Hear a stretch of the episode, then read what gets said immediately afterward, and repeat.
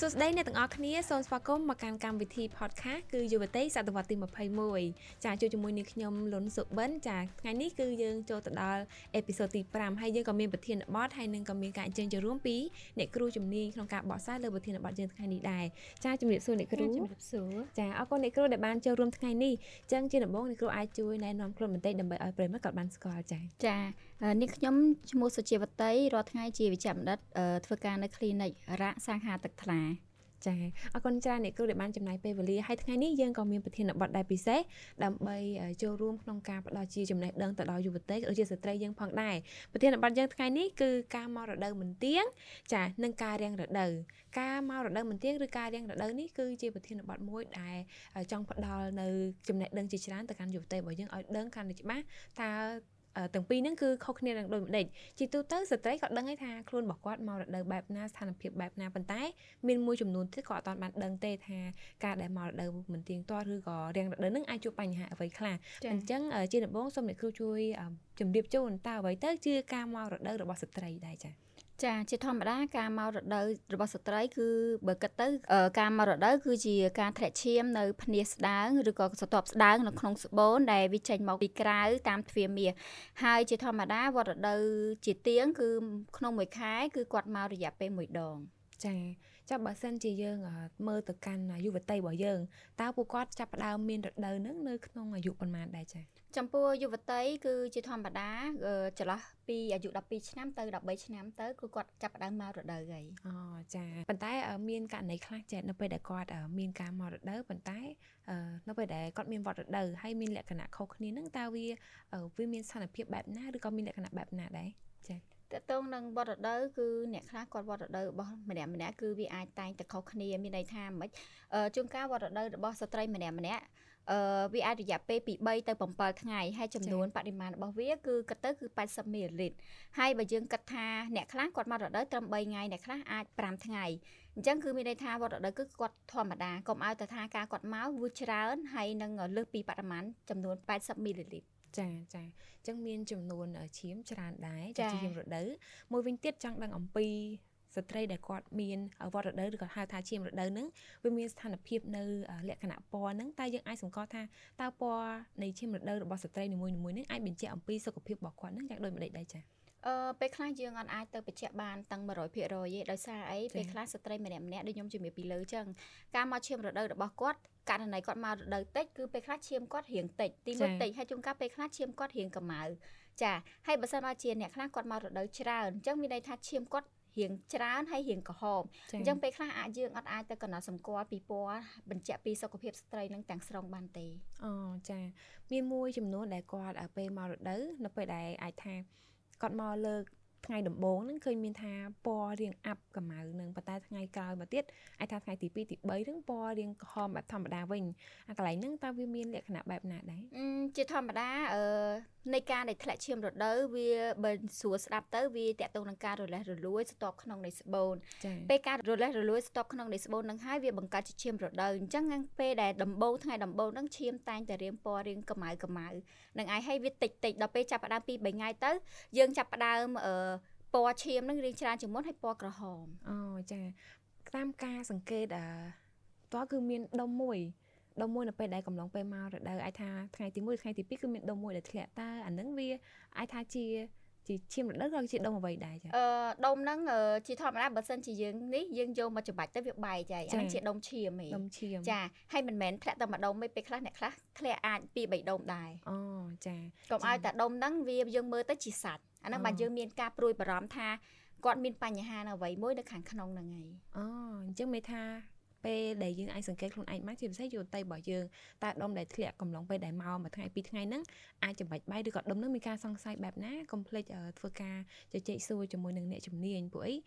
យើងអាចអាចប៉ាន់ស្មានទៅលើអ្វីដែលយើងកំពុងតែមាននោះទេចាអញ្ចឹងអ្នកគ្រូនេះខ្ញុំចង់ដឹងបន្ថែមតកតង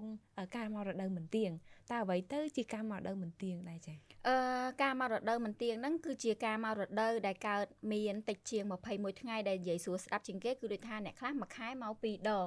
ចាហើយនឹងរយៈពេលអាចលើសពី8ថ្ងៃអូអញ្ចឹងមានន័យថានៅពេលដែលស្ត្រីឬក៏យុវតីយើងមករដូវពេលខ្លះ គាត់អាចមកមិនទៀងនឹងអាចលឿនចុះពេលយឺតតើរយៈពេលប៉ុណ្ណាដែលគាត់គិតថាអឺចាប់ទុកថាជាការរាំងរដូវអញ្ចឹងណាអឺបើសិនជានិយមន័យនៃការរាំងរដូវគឺជាអវត្តមាននៃការមិនមកឈាមរដូវរយៈពេល6ខែឡើងទៅ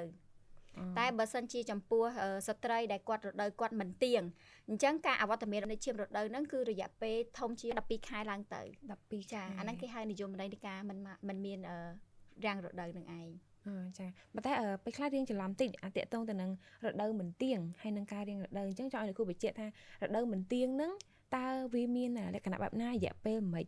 ហើយរៀងរដូវហ្នឹងចាំខ្ញុំបញ្ជាក់ក្រោយមកតង់ទៀតចាចាអឺ តកតងនឹងរដូវមិនទៀងហ្នឹងចេះជួនកាលអ្នកខ្លះគាត់អឺក្នុងមួយខែគាត់ត្រូវមកវត្តឈាមរដូវម្ដងចាតែស្រាប់តែខែហ្នឹងគាត់អត់មកទេអញ្ចឹងខែក្រោយគាត់មកអាហ្នឹងឲ្យពេលខ្លះគេហៅថាយើងរដូវមិនទៀងឬក៏ពេលខ្លះដូចថាអឺយើងមកមួយខែបាត់ពីរបីខែអីហ្នឹងឯងអឺព្រោះវាចា៎អត់ទាន់ចូលទៅលក្ខលក្ខណៈថាគឺរាំងរដូវគ្រាន់តែដំបូងឡើយគឺរដូវមិនទៀងសិនចាចា៎ចាអញ្ចឹងមេខ្លះពេលខ្លះវាពន្យាពេលចង់ចាបើសិនជាករណីដែលគាត់មកញឹកពេកអាចថាមួយខែមេខ្លះមានអ្នកមកពីរដងឬក៏3ដងអាហ្នឹង អាចចាប់ទុកថាជារដូវមិនទៀងឬក៏មានបញ្ហាអីដែរអាហ្នឹងវាអាចមានបញ្ហាទៅការគេហៅថាធ្លាក់ឈាមខុសពីធម្មតាវិញអូចាអញ្ចឹងតកតងទៅនឹងបញ្ហាធ្លាក់ឈាមខុសពីធម្មតាឬក៏ការមករដូវយើងនឹងជជែកជាមួយនឹងអេពីសូតក្រោយទៀតប៉ុន្តែក្នុងវគ្គនេះយើងជជែកអំពីការមករដូវមិនទៀងនិងការរៀងរដូវអញ្ចឹងចង់ដឹងអំពីកត្តាដែលបណ្ដាលឲ្យមានការមានរដូវមិនទៀងទាត់នេះតើមានកត្តាអីខ្លះដែលបណ្ដាលឲ្យមានបញ្ហានេះកើតឡើងចា៎អឺតកតងនឹងកត្តាដែលបណ្ដាលឲ្យអឺ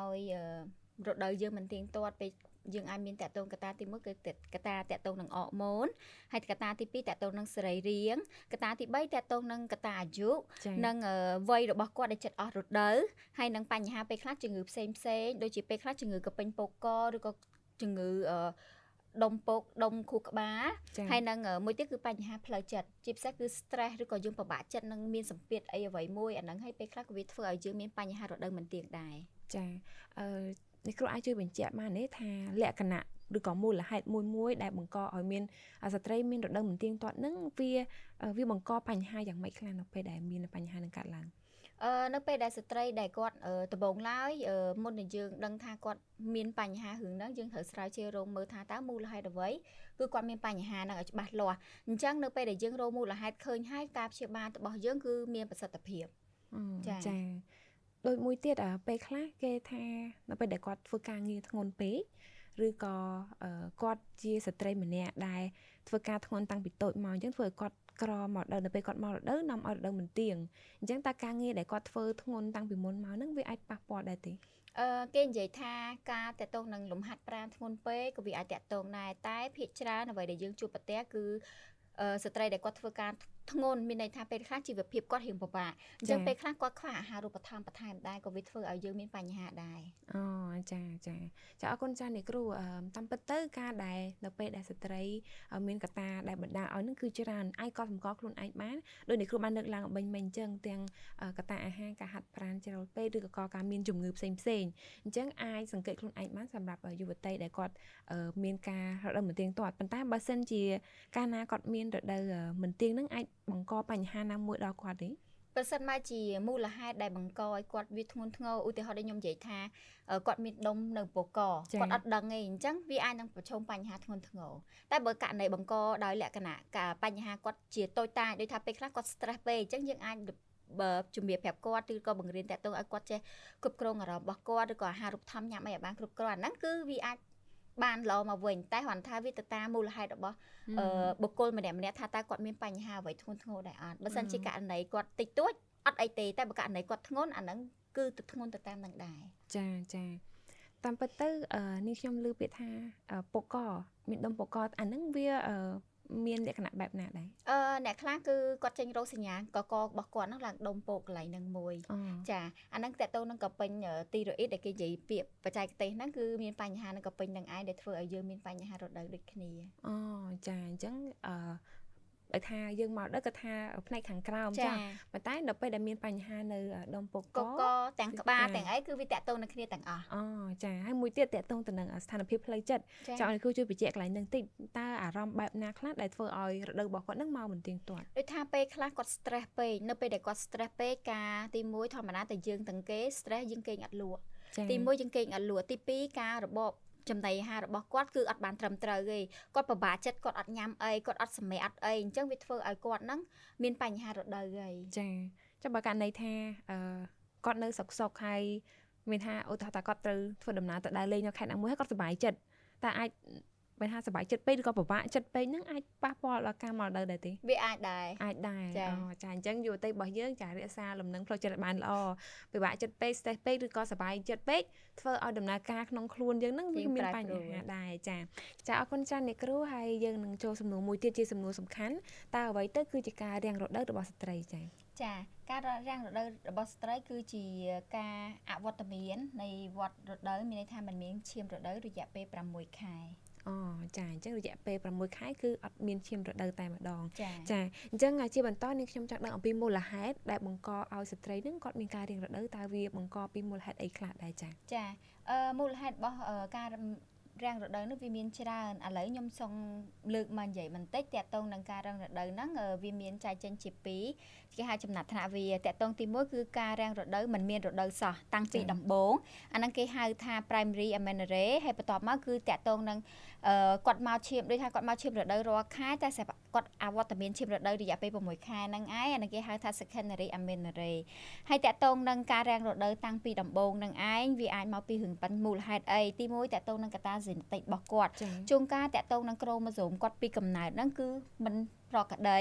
ហើយតកតងនឹងមួយទៀតគឺរូបរាងកាយគាត់មិនធម្មតាមានន័យថាគាត់ជាស្រីធម្មតាតែរូបរាងកាយមិនធម្មតាហ្នឹងតកតងនឹងជួនកាលគាត់អត់មានទ្វាមាសជួនកាលគាត់អត់មានស្បូនជួនកាលតាក់ទងនឹងគាត់បៀតនឹងរុននឹងមាត់ស្បូនដែលធ្វើឲ្យឈាមហូរចេញមកទៅខាងក្រៅអត់បានហើយនឹងមួយទៀតវាអាចតាក់ទងនឹងគាត់មានបញ្ហាដុំពោកហើយនឹងដុំខួរក្បាលផងដែរហើយតាក់ទងនឹង តកតងនឹង secondary amenorrhea វាអាចភាគច្រើនគឺវាតកតងនឹងអរម៉ូនគឺការបម្រែបម្រួលអរម៉ូនហើយវាអាចមានជំងឺផ្សេងផ្សេងដែរតកតងនឹងជំងឺពោកជំងឺដុំខួរក្បាលហើយពេលខ្លះគាត់របៀបថាគាត់តមចំណីហាគាត់ចោះទម្ងន់ពេកហ្នឹងហើយហើយពេលខ្លះគាត់ស្គមពេកអញ្ចឹងក៏វាអាចធ្វើឲ្យយើងហ្នឹងមានបញ្ហាមិនមករដូវដែរហើយតាក់ទងនឹងស្បូនវាអាចមកពីបញ្ហាតាក់ទងនឹងក្តៅស្បូនគាត់មានដុំកសោមពងទុយទូឬក៏ដុំស្បូនអីដុំដៃស្បូនអីដែរហ្នឹងក៏វាអាចនឹង មិនមករដូវដែរអូចាអញ្ចឹងឃើញថាកត្តាដែលបង្កឲ្យយុវតីឬក៏ស្ត្រីដែលគាត់មានការរាំងរដូវអាចថាចាប់ពី6ខែឡើងទៅនឹងគឺមានកត្តាបង្កច្រើនដែរចាអញ្ចឹងដើម្បីគាត់នៅពេលដែលគាត់មានបញ្ហានឹងរាំងរដូវនឹងតើគាត់គួរធ្វើបែបណាបើមិនជាគាត់មានបញ្ហានឹង អឺនៅពេលដែលទី1នៅពេលដែលយើងត្រូវរកមូលហេតុគាត់សិនថាតើតកតងនឹងផលនិយាយទៅផលប៉ះពាល់របស់គាត់ណាមិនមករដូវហ្នឹងយើងត្រូវរកមូលហេតុច្បាស់លាស់ថាតើមូលហេតុគាត់ចម្បងធំជាងគេមូលហេតុអីបានមិនមានរដូវចាតែតកតងនឹងករណីរាំងរដូវហ្នឹងបើសិនបើជាករណីគាត់ស្រាលទេមានន័យថាគាត់គ្រាន់តែ stress គាត់អីទេយើងអាចផ្ដល់ប្រឹក្សាឲ្យគាត់តកតងនឹង របបចរិយាហើយនឹងការហាត់ប្រាណរបស់គាត់ការសម្រាករបស់គាត់ហើយគ្រាន់តែថាមួយទៀតបើសិនជាវាប៉ះពាល់ទៅធ្ងន់ធ្ងរដូចថាករណីយើងមានដុំខួរក្បាលឬក៏អីអាហ្នឹងវាបញ្ហាធ្ងន់ធ្ងរហើយតែគ្រាន់តែថាស្ត្រីភាគច្រើននៅពេលដែលគាត់រាំងរដូវគាត់តែចេះតែតែងតែមានអារម្មណ៍ថាគាត់អត់សុបាយចិត្តទេហេតុអីដោយសារតែគាត់នឹងពេលខ្លះគាត់ឡើងមុននៅនឹងមុខហើយពេលខ្លះស្បែកគាត់ឡើងស្អាប់ឡើងខ្មៅអញ្ចឹងហើយជាមូលហេតុពេលខ្លះស្ត្រីគាត់មិនសុបាយចិត្តនឹងការរាំងរដូវទេ ចាអរគុណឃើញថាស្ត្រីមួយចំនួនឬក៏យុវតីរបស់យើងក៏អត់សប្បាយចិត្តប៉ុន្តែមានករណីខ្លះគាត់ថាអត់ពេលអត់មករដូវយូរអញ្ចឹងទៅគាត់ស្រួលមិនបាច់ហត់ទិញសម្លៃអនាម័យឬក៏មិនបាច់ប្រើថ្នាំនៅពេលដែលគាត់មានការឈឺចាប់អញ្ចឹងតើអាចបង្កបញ្ហាអីទេបើសិនជាគាត់អត់ខ្វាយខ្វល់ថាគាត់មកឬមិនមកនោះទេគាត់ថាគឺគាត់អត់ខ្វល់គាត់ថាពេលខ្លះគាត់ទី1បើសិនជាយើងមិនមានរដូវគឺពេលខ្លះយើងរៀងអត់អាចពិបាកនឹងការមានកូនអ្វីសំខាន់គឺការពិបាកមានកូននឹងឯងអូ អញ្ចឹងដល់ពេលនិយាយទៅពេលមករដូវជួយច្រើនប៉ុន្តែបើសិនជាអត់មករដូវក៏មានបញ្ហាបកច្រើនដែរតែពេលខ្លះគាត់ចេះតែស្មានខ្លួនឯងតើវាអាចមានហានិភ័យទេបើពួកគាត់គិតថាខ្លួនរបស់គាត់គាត់យល់ពីខ្លួនរបស់គាត់ថាពេលមករដូវមិនទៀតឬក៏រៀងរដូវបែបនេះឬក៏អត់មានរដូវតែម្ដងគាត់ស្មានថាគាត់ថាអត់មានបញ្ហាអីទេស្រួលខ្លួនរបស់គាត់ហ្នឹងតើវាអាចមានបញ្ហាទៅថ្ងៃមុខទេបើគាត់ស្មានបែបហ្នឹងអឺដូចខ្ញុំថាអញ្ចឹងបើសិនបើជាការស្មានរបស់គាត់ពេលខ្លះក៏វាអាចមានបញ្ហាទៅថ្ងៃមុខដែរបើករណីគាត់ ស្រាលគឺអត់អីទេតែបើករណីគាត់ធ្ងន់គឺអាហ្នឹងគឺប្រឈមបញ្ហាធ្ងន់អូចាអញ្ចឹងជាបន្តទៀតនេះខ្ញុំកាន់តែចង់ឲ្យអ្នកគូជួយរំលេចបន្តិចតាក់ទងទៅនឹងនៅពេលដែលស្ត្រីគាត់មានបញ្ហាពេលមករដូវមិនថារដូវមិនទៀងឬក៏ការរៀងរដូវទេតើគាត់គួរតែទៅជួបអ្នកជំនាញឬក៏គាត់អាចជួយខ្លួនឯងដោយវិធីណា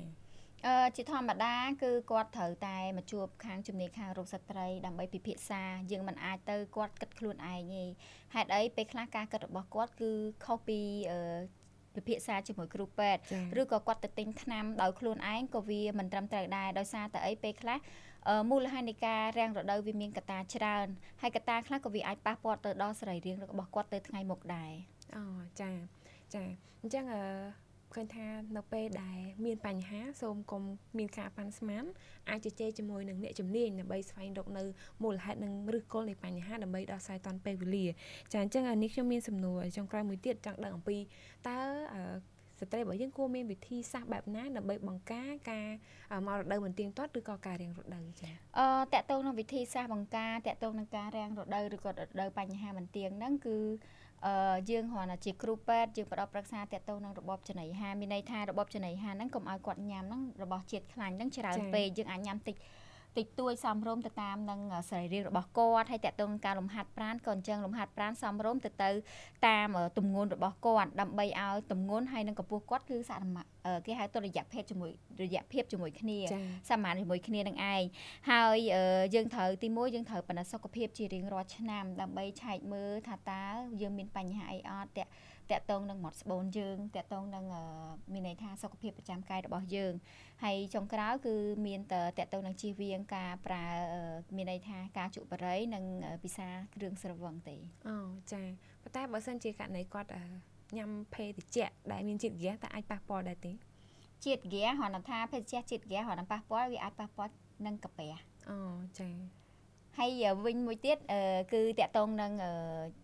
រឿងបញ្ហាផ្លូវចិត្តអញ្ចឹងនៅពេលដែលបញ្ហាផ្លូវចិត្តយើងត្រូវមួយទៀតត្រូវមានន័យថាគ្រប់គ្រងបញ្ហាផ្លូវចិត្តនិងរកវិធីដំណោះស្រាយនៅបញ្ហាផ្លូវចិត្តកុំឲ្យគាត់មានបញ្ហា stress សម្ពាធខ្លាំងពេកផងដែរអានឹងក៏វាអាចតកតងជាកត្តាបញ្ហាការរាំងរដូវដែរ អូចាចាអរគុណចាអ្នកគ្រូអញ្ចឹងថ្ងៃនេះយើងបានជជែកគ្នាច្រើនអំពី